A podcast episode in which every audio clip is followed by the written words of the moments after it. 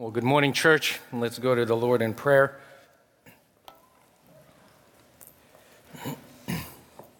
Our Father, we thank you that we can approach your throne of grace this morning.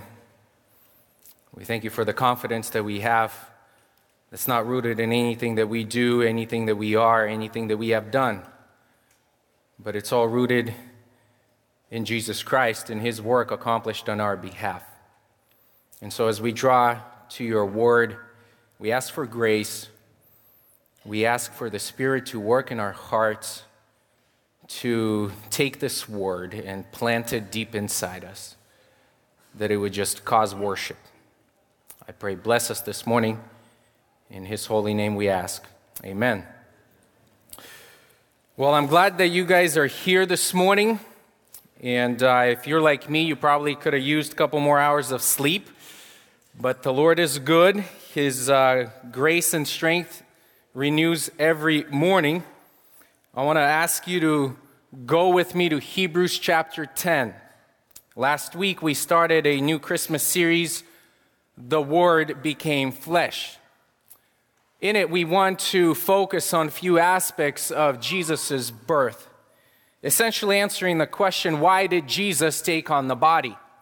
What is the point ultimately of Christmas? Last Sunday, Max took us to the beginning, the Gospel of John, chapter 1, and argued from the text that Jesus was born to reveal the Father. That the point of him coming and taking on the body is so that we would know the Father, know who he is, know what he does. Now, this morning, I want us to look at another aspect of Christ's incarnation, namely the atonement. The atonement. Now, as we go to Hebrews 10, how many of you here in our church still use DVDs? How many of you still know what a DVD player is? You know, last uh, night we had our GY uh, youth party, and uh, for our white elephant, a few of our guys actually got a DVD, and you should see the look on some of the junior hires' faces.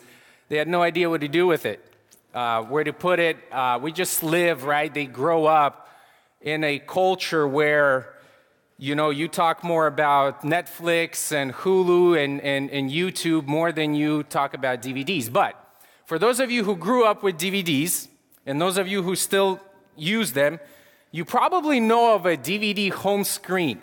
So when you put it in and when you start to play, on each DVD, when you buy a movie or, or some kind of clip, right, there's more to it than just one single clip. Okay, so when you start a DVD, there's a there's a title screen, there's a home screen, and you take out your control and you're able to select what you want to do, how you're going to proceed. And so usually you get a movie, then maybe some DVDs, depends on how much you pay for it, will include some deleted scenes. Some DVDs come with bloopers. And then if you really pay a pretty penny, they will come with a clip that's called The Making of, and whatever the title of the movie is. Essentially, it's a film of how that film was made. And so after watching a film, you can go back to the home screen, you can select the making of blank, and you can get the behind the scenes look at what took place and how this movie was recorded. Well, it's interesting that as we think of Christmas, naturally we tend to think of its origin going back to Bethlehem, going back to Matthew chapter 1. We think of the manger. We think of Mary and Joseph and, and the rest of the well known stories that we encounter in both uh, Matthew and Luke. But what if I told you that Christmas did not begin with Bethlehem? What if I told you that in this book, the Bible, there's a passage that can be appropriately titled The Making of Christmas? And having seen how this Christmas plays out Year after year, we are reminded about the stories from Matthew and Luke.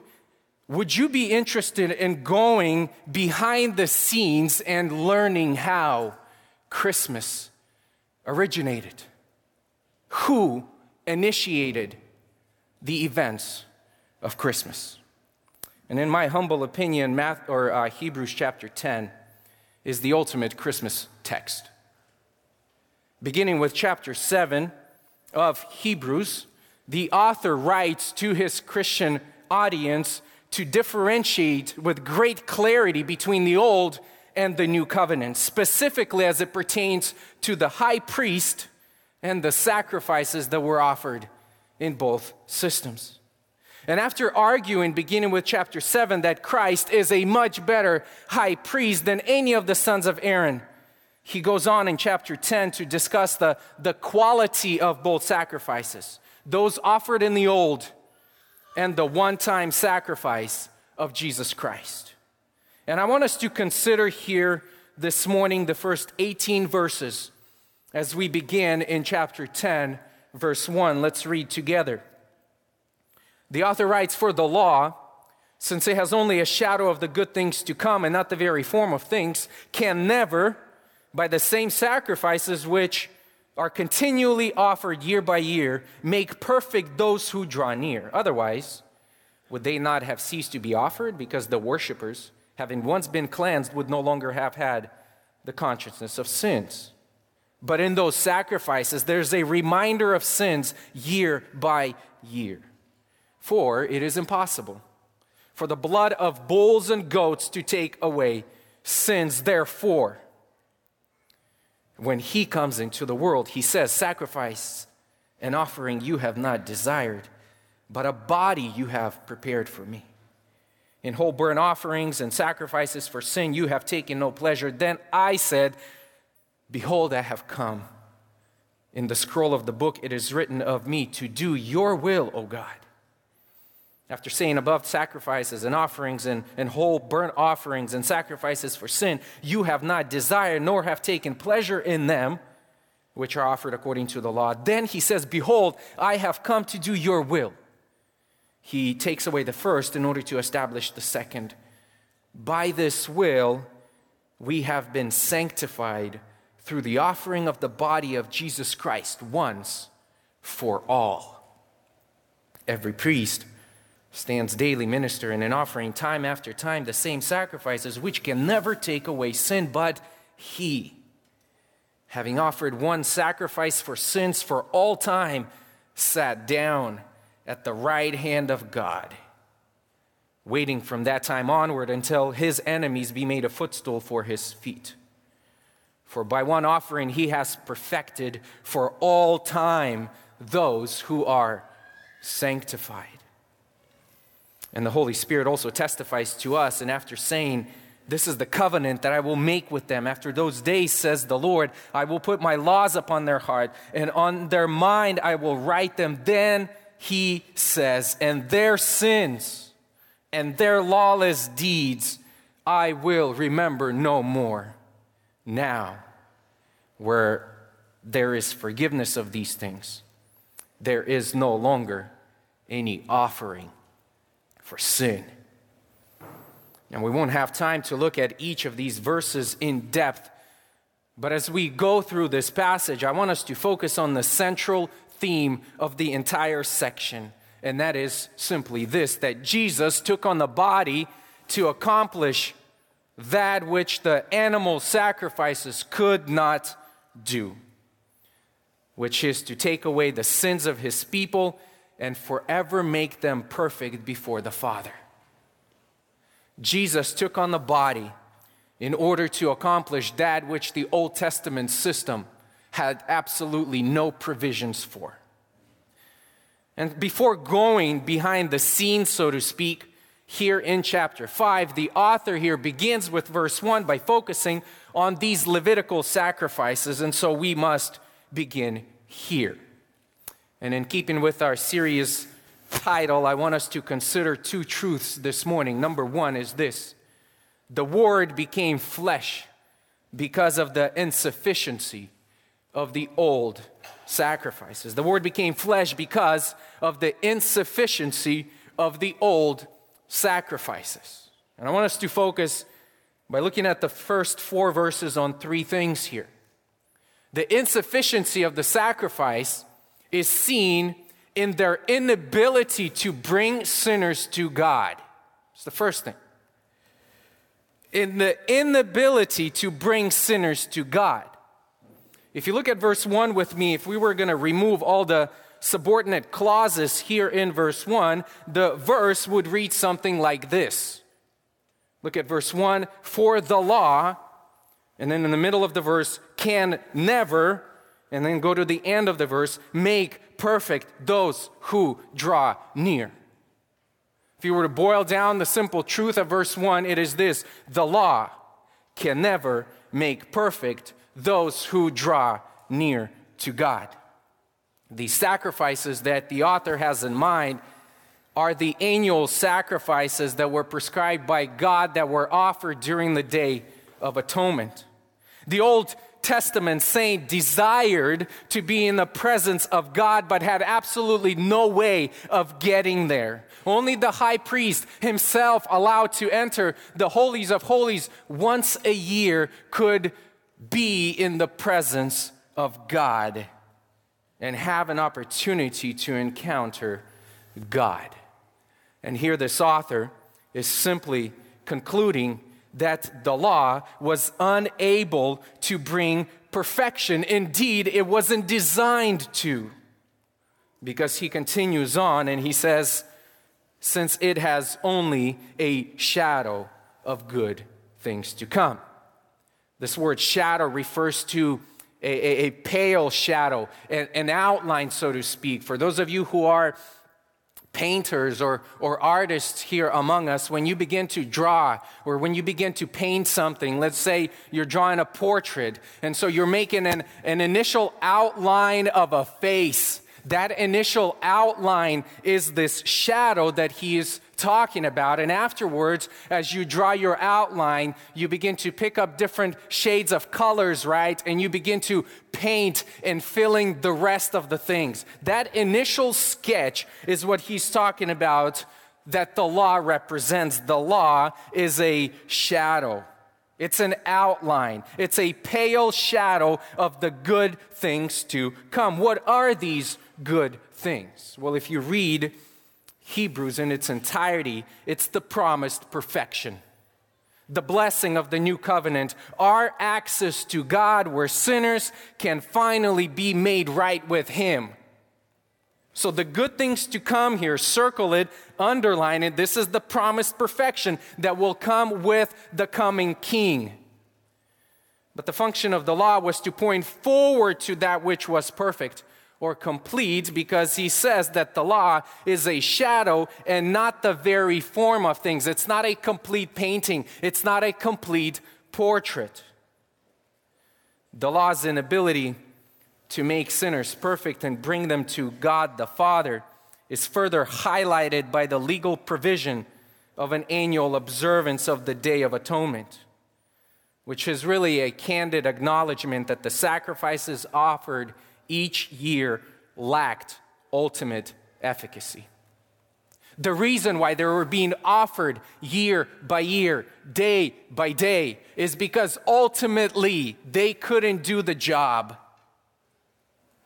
Because if the old law was able to bring perfection, then surely the author reasons in verse 2 that the sacrifice would come to an end. Because once perfected, the sinners would no longer have had the consciousness of sins. And that is how he transitions into verse 2, which brings us to the second reason why the Old Testament sacrifices are inefficient, ineffective, and that is that they were unable to remove sin. These sacrifices were unable to remove sin. If the Levitical sacrifice was sufficient in that they were able to cleanse our conscience, then the worshipers would have enjoyed this unrestricted communion with God and wouldn't necessarily need that priest. Now look with me at verse 2. Otherwise, would they not have ceased to be offered because the worshippers, having once been cleansed, would no longer have had consciousness of sins?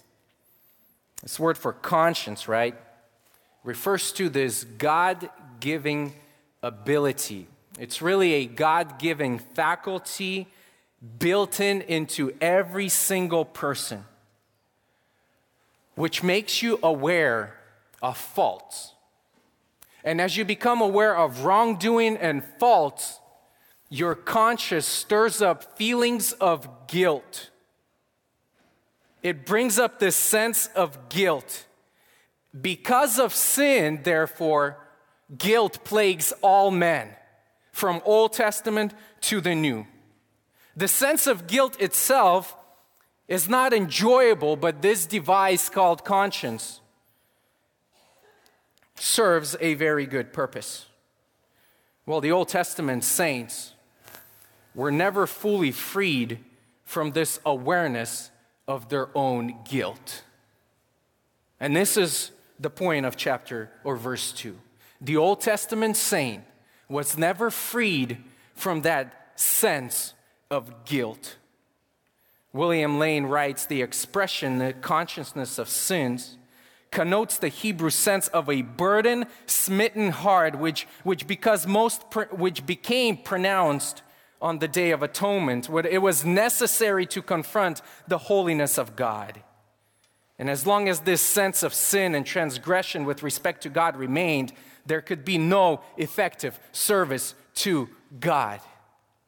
Brothers and sisters, we who sit here on the right side of the cross, it is only after the death and resurrection of Jesus Christ that we Christians can come to a place of knowing that in Christ there is now no condemnation, something that Paul explained in Romans chapter 8. Before the appearing of Christ, everyone was smitten, and that guilty conscience was ever present, which made you pick out a lamb and bring it to the temple in order to sacrifice it to the Lord.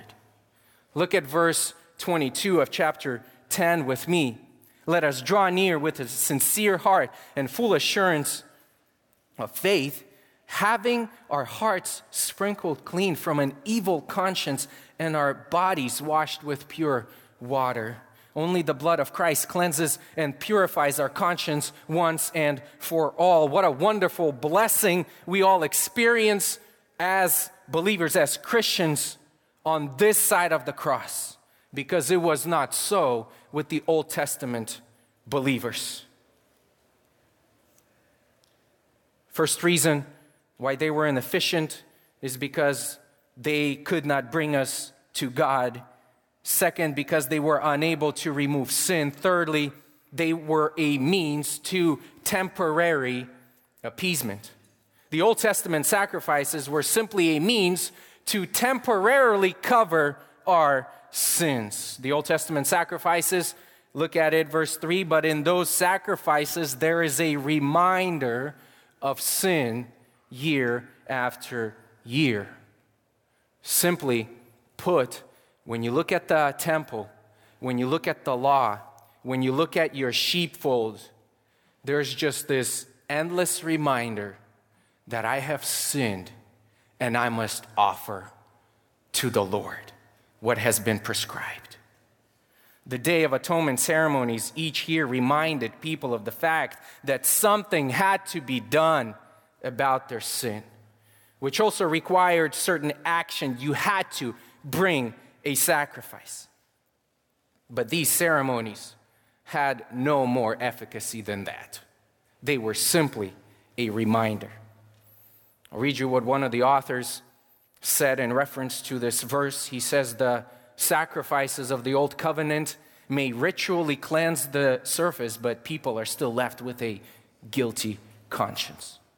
In fact, the whole Day of Atonement ritual, repeated annually, is like a sledgehammer to the human spirit, pounding away year after year after year after year with its constant battering away on the theme of sin. In other words, it does not work to heal, It works only to drub it into us that we are sinful, sinful, sinful, guilty, and unacceptable before God. That is the point of the Old Testament sacrifices.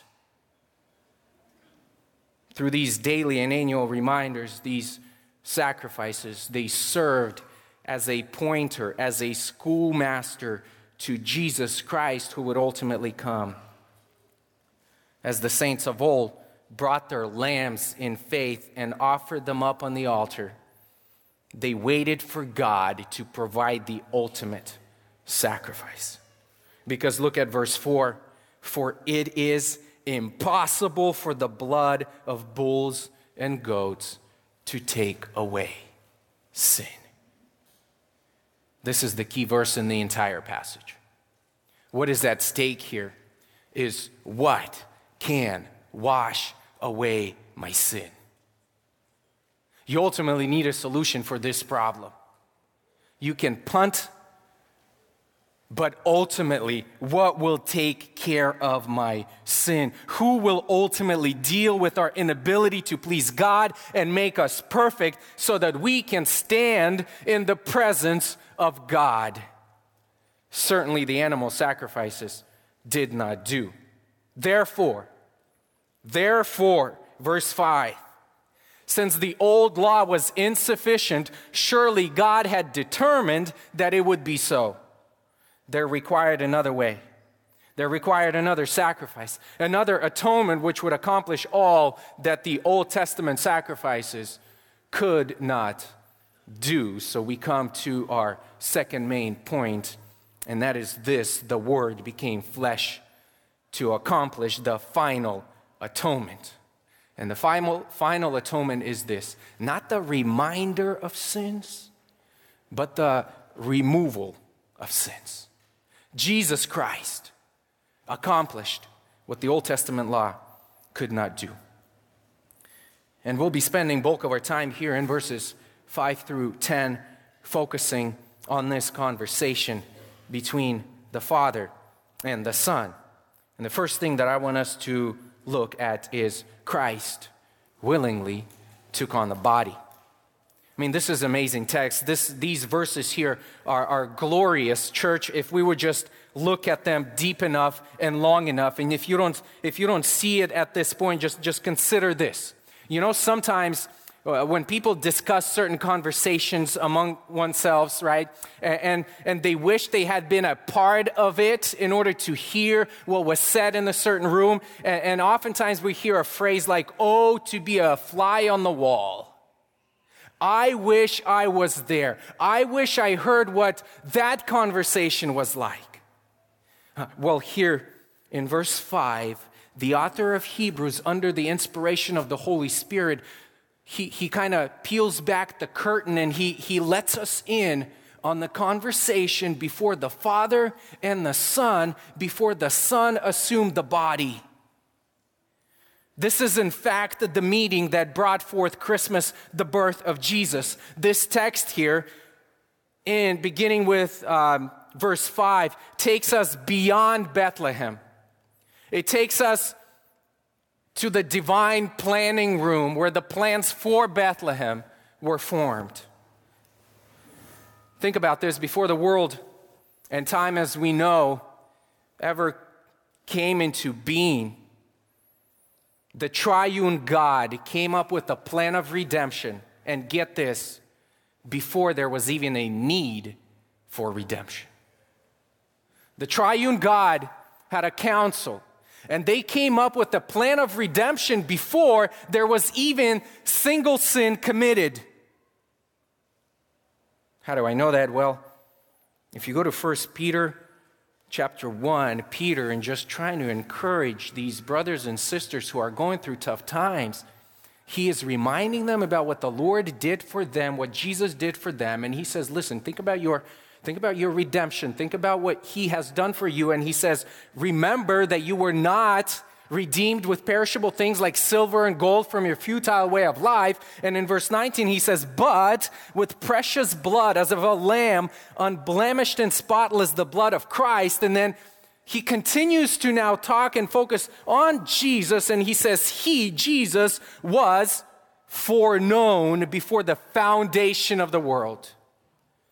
Before the foundation of the world, the plan was set in motion for him to be a blameless and a spotless sacrifice, but has appeared in these last times, pointing to his incarnation. Christmas for your sake, for the sake of you, Peter writes.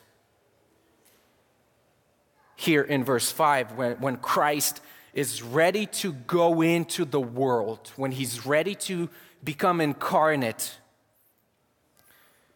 he stands, so to speak, on the outskirts of the world, on the edge, and he has this conversation bef- with his father. And look what he says in verse 5. Therefore, when he comes into the world, he says, Sacrifice and offering you have not desired, but a body you have prepared for me. Two things I want us to focus on here. Number one, the Father's proposal. The Father's proposal. He says, Jesus, looking at his Father, he says, Father, you prepared a body for me. The Father prepares a body for his Son. Notice that this conversation takes place before Jesus assumes the body in Mary's womb. This is before he is born. And he looks at the Father and he says, Father, you, you, don't, you don't accept these sacrifices in the Old Testament. The millions of sacrifices that were offered, you don't accept, but you prepared a body for me, and here I come. Here I come. It is the Father's initiative. And what we see here in the Father's proposal is the great love of God for all of us. The most famous verse in all of scripture, John 3:16, for God so loved the world that he gave his only begotten son, that he gave a body to his only begotten son so that he can come and die so whoever believes in him will not perish but have everlasting life. The Father's initiative is rooted in his deep love for sinners. The Father knows, indeed, He hath planned that the old sacrifices and offerings were only to go so far. They were only to accomplish so little, being limited and inefficient in reference to sin when it comes to our final death. And therefore, Jesus, understanding the plan, knowing full well, He says, Father, the sacrifices, the offerings, the whole burnt offerings, and sacrifices for sin you have not desired. These four terms here are intended to cover all the main types of offerings prescribed in the Levitical law. Yes, God instituted the plan, the system of sacrifices in the Old Testament, because if you look below in verse 8, the author says they are offered according to the law. It was a good thing to offer these sacrifices. But what does it mean that he was not pleased with them? When these offerings we're being brought, right, with the right attitude to the temple, with humility, with, with repentance, with wholehearted obedience and love, then, then God was pleased. And all you got to do is just read the Old Testament to find out that the Lord was pleased in these kind of sacrifices. When they were offered it with hypocrisy, then he confronted all the offerers. He confronted all the givers. You, all you got to do just go to Isaiah chapter 1 and see God angry because these people come with the wrong attitude, trampling the courts, bringing in lame and dumb animal. He says, I, I don't want anything to do with this. Get away. Fix your attitude. Fix your offering. Then you come back and you come and offer me what is due me because I am holy.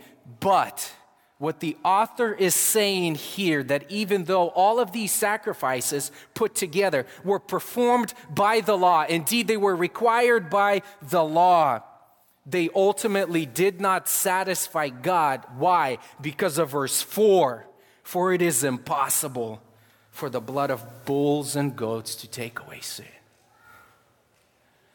Brothers and sisters, the reason why God was ultimately not pleased is because there would come a time where someone would have to pay for these sins.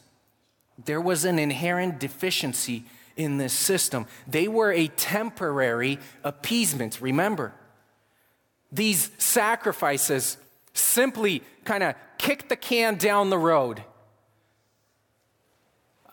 I'm not gonna, I'm not gonna expect Christ to come now. He will come later. For now, I want you to obey. For now, I want you to come in and, and offer them with the right attitude, with faith that ultimately your sins will be covered later by someone I will provide, by a better sacrifice. But for now, you offer. But ultimately, when you look at it,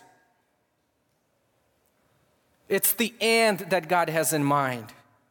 These were temporary appeasements, but what happens when the ultimate end comes? Look, if you're if you're here this morning and, and you, you are not a Christian, uh, you, you don't love Jesus, you don't live for Christ, um, and, and you live a pretty good life, that is not why Jesus assumed his body. Whether you're not, you're doing well today, is not the point. Your final end will be miserable. It doesn't matter where you are right now. Ultimately, it's what happens at the end. Do you have a Savior that when your life expires, you can claim that He took the penalty of my sin? Where you're going to end is the point. Yes, Jesus' sacrifice has definite impact on the way you and I live today, and certainly many of us can attest to that this morning. But the ultimate question we need to ask is this who's going to pay the ultimate price for sin? Definitely was in these animals. You might be doing good right now, but that's not why Jesus came. And the Father, He, he sees the ultimate end and, and without the prospect of Jesus, his son, that end is terrible for all of us. The Father then, as in Ephesians chapter 2, verse 4 says, being rich in mercy because of the love with which he loved us, fashioned and prepared a body for Jesus.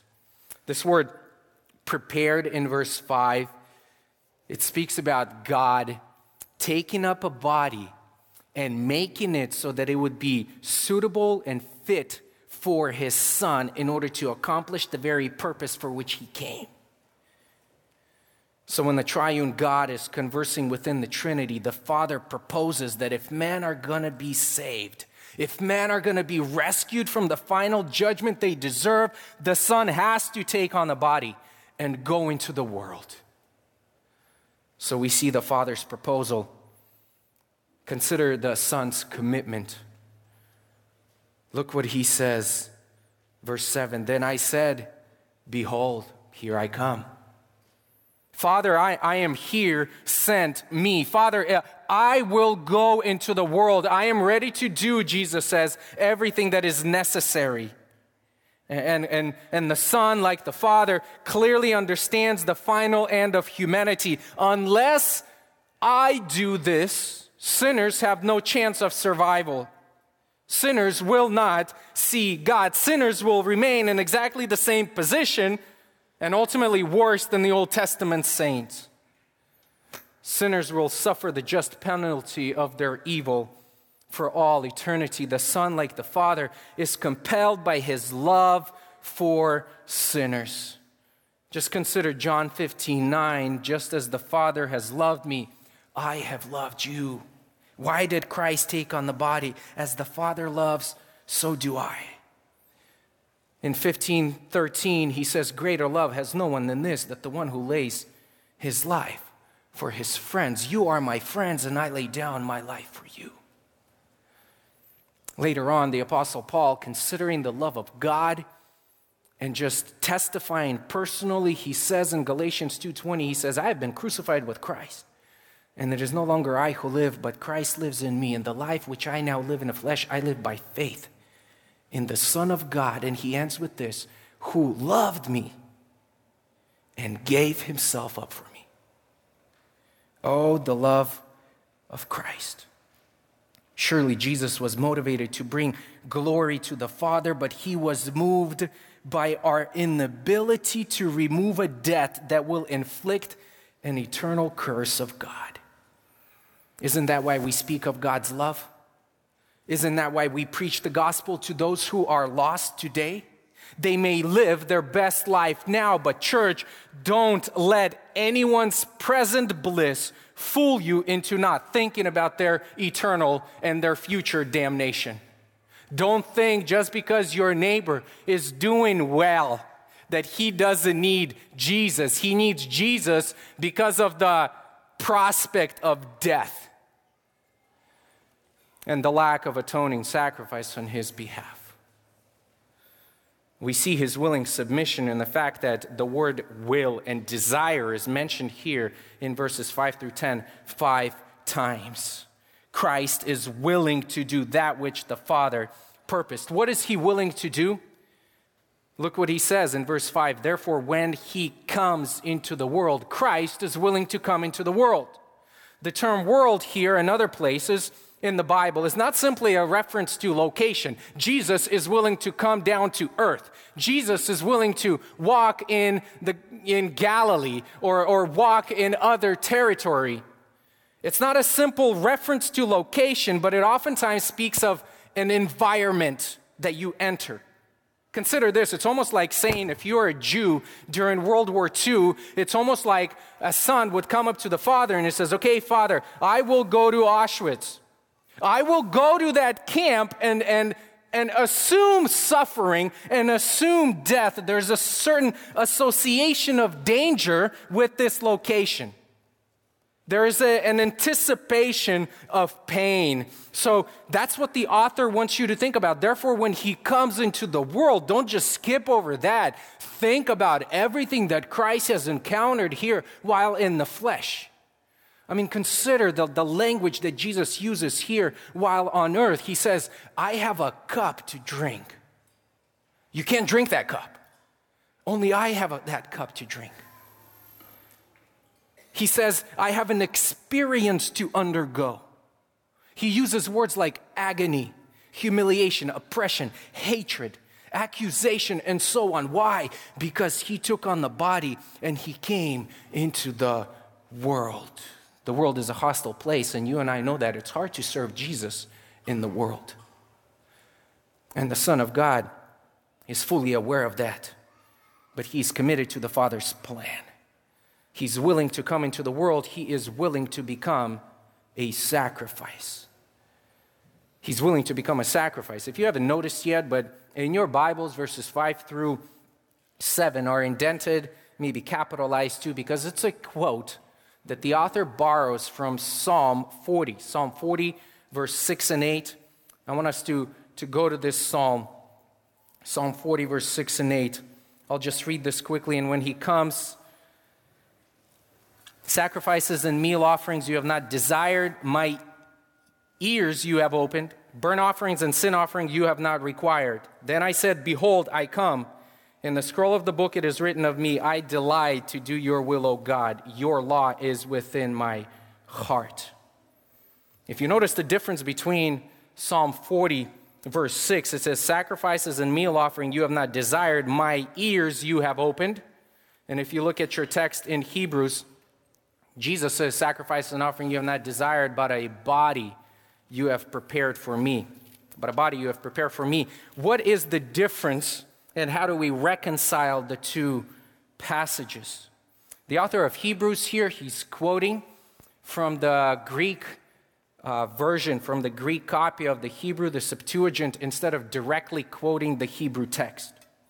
And probable explanation for the difference is that those who translated the Hebrew Bible into Greek, instead of translating word for word, they took on the interpretive paraphrase of the Hebrew text. And that is, in fact, what I think the author of Hebrews is doing here. He takes on the sense of what the psalmist meant and he wrote it that way. Now, you may ask, how does my ear you have opened have anything to do with a body you have prepared for me? But consider this my ear you have opened. The ear is the organ by which we hear God's command in relationship to Him in order to submit in obedience to God. So when, when God speaks, you hear with your ear and you joyfully submit to his will. So, so Christ here, in essence, is saying, I am coming, Lord, to do your will because you, you prepared a body for me and I'm going to assume that body. And another way to say that is, Father, you have prepared a body for me in which I can live out my full obedience. But a body you have prepared for me. I'm going to do your will, Father. I'm taking on this body to perfectly obey you because of what they failed to do, what we failed to do. Jesus understands our failure. That is why we're cursed and have no prospect of seeing God. That is why our sins ultimately re- remain. Even though the sacrifices, Old Testament sacrifices, are being offered, there is no removal final, there's no final forgiveness of sin. So I will come and I will take on the body. I will obey to the end. That is why when you read Philippians chapter 2, verse 8, this verse just takes on a life of its own. Being found in appearance as a man, he humbled himself by becoming obedient to the point of death, even death on the cross.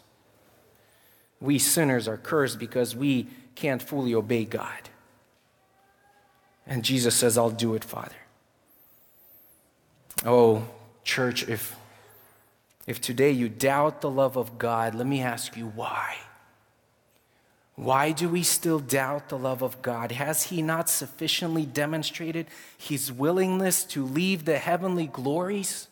To take on a human nature, experience the mockery by sinners, and walk up to the cross and be nailed with murderers. Is it not enough for us to be convinced? Is it not enough for us to be pierced in conscience, to be overwhelmed with the kindness and goodness of our Lord? He has done it. Jesus took on a body. Merry Christmas. Don't doubt his love. Don't doubt the sufficiency of his sacrifice. The offering of Jesus' body was superior to the offering of those prescribed in the Old Testament, and that's what ultimately the author says in verses 8 and 9. Notice how he interprets this quote because there's now a better sacrifice, a superior sacrifice. He says he takes away the first in order to establish the second. The first order is abolished and the new order is established. Surely this was the Father's plan all along. He says, In the scroll of the book, it is written of me. In fact, the very psalm that he's quoting here, Psalm 40, is found in the Old Testament scroll, and it always prefigured these sacrifices, always looked forward to something that will take place in the future.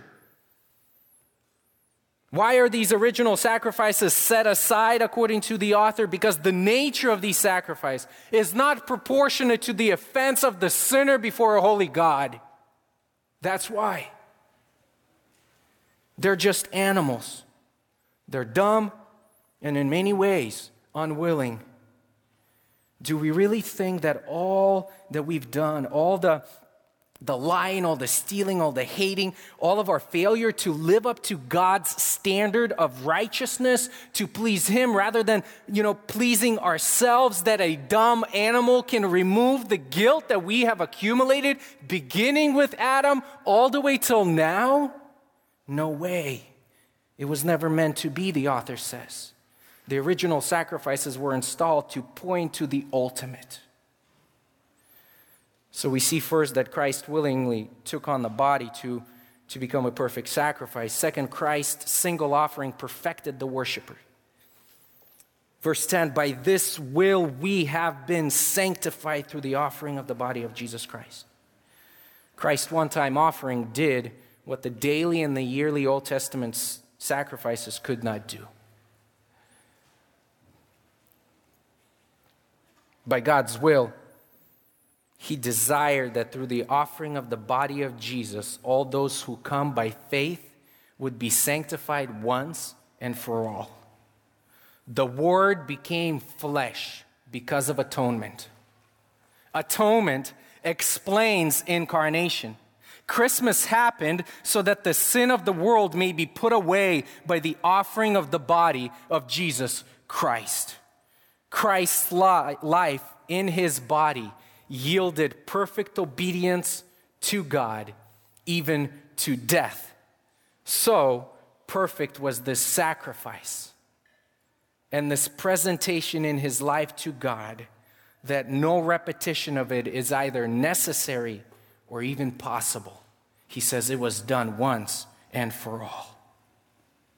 Now, this sanctification that he has in mind here is a little bit different than the sanctification that Paul oftentimes writes about. The sanctification here refers to us being made Christians, us being made believers, not in developing Christian character. So once you read this, in fact, verse 14, for by one offering he has perfected for all times those who are sanctified. He brought us into a relationship with Jesus, with God, so that we can have direct access to God, even as we're being molded and developing in Christian character. Notice how the author continues to emphasize the difference between the old and the new. He says, Consider the Old Testament priest, verse 11. Every priest stands daily. They stood daily, offering the same sacrifices time after time after time. And it was not accidental. Consider that um, the tabernacle had never had chairs in it. There were no chairs in the tabernacle. Why? Because they were to find no rest in their ministry. The Old Testament priest never took time off. As soon as he was done with his role, another one would swing by and would continue to do that. But Christ, on the other hand, having offered one sacrifice for sins for all time, sat down. There's no need to stand anymore. His posture indicates the finished work. His position at the right hand of the Father indicates a place of honor and high esteem. We were just singing, You are highly exalted. Why? Because of his work on the cross. From the shame of the cross, he has been exalted to the highest glory, awaiting until his enemies made a footstool. And I think what the author wants us to do is by quoting this passage, he, he gives a little warning to his readers not to let themselves be numbered among the enemies of Christ by rejecting the sacrifice. You can't reject this sacrifice. You got to offer this, you got to accept the sacrifice because it was offered on your behalf. If you reject it, you are done, my friend.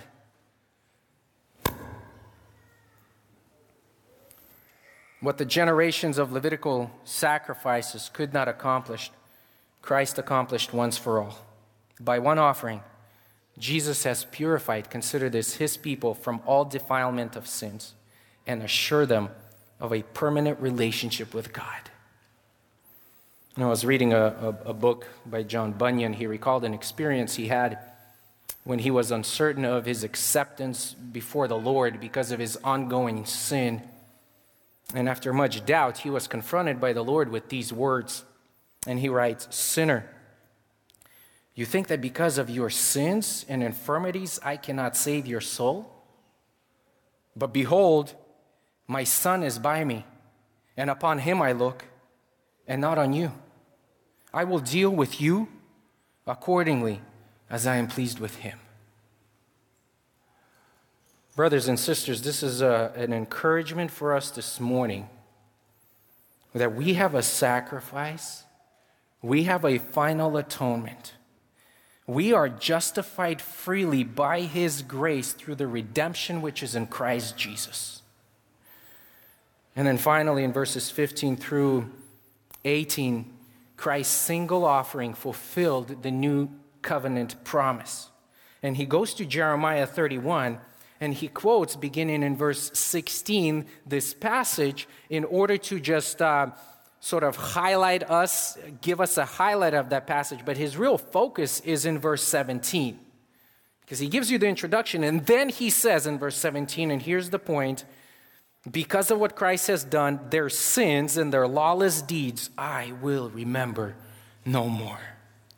Unlike the Old Testament sacrifices, which daily reminded you of sin. Christ's sacrifice results in full forgiveness where our sins are wiped out and there's no need to remember them. God does not remember our sins, they are wiped out because of the Son. And when there is true forgiveness, he says, there's no need to offer another sacrifice. Verse 18 Now, where there is forgiveness of these things, there is no longer any offering for sin. Church, this Christmas, may you remember that the days of endless animal sacrifices are over. Whenever you, whether you're in the desert like the Jews or you're in the city, man, don't try to absolve your guilt by bringing God unworthy sacrifices. I mean, you can be sitting here this morning and thinking, Lord, at least I showed up at church. Not many people do that. At least I am here, accepted. Or you may be pacifying your conscience by telling yourself how much you do for your family, or how much you serve in the community, or fill in the blank. There are multiple ways that we deal with silencing our conscience. But ultimately, nothing will cleanse our conscience from guilt unless this happens that Jesus does it and we come by faith to Jesus Christ. If you're one of these this morning, please stop. Let us all look to Jesus, who perfectly obeyed the Father and through the sacrifice of his body, perfected for all times us who draw near. You are perfect in God's eyes because of Jesus. Confess and come to Christ. That is why verse 19 says, Therefore, brethren, since we have confidence to enter the holy place by the blood of Jesus. Verse 22 let us draw near with a sincere heart. We don't need to wait for anyone else, it's been done. The Word became flesh to accomplish our atonement. Glory be to God. Father, we thank you. Thank you for reminding us of our Lord Jesus Christ. Oh, how blessed we are to have experienced the new birth, to have been made perfect in your sight, and to now reap the benefits of your Spirit living in us and transforming us into your likeness. Oh, Lord, we pray, may we look more and more like you. And this Christmas, in light of everything that's taken place, we would rejoice because you sent your Son to take on the body and to accomplish the final atonement and remove our sin. Thank you, Father. Amen.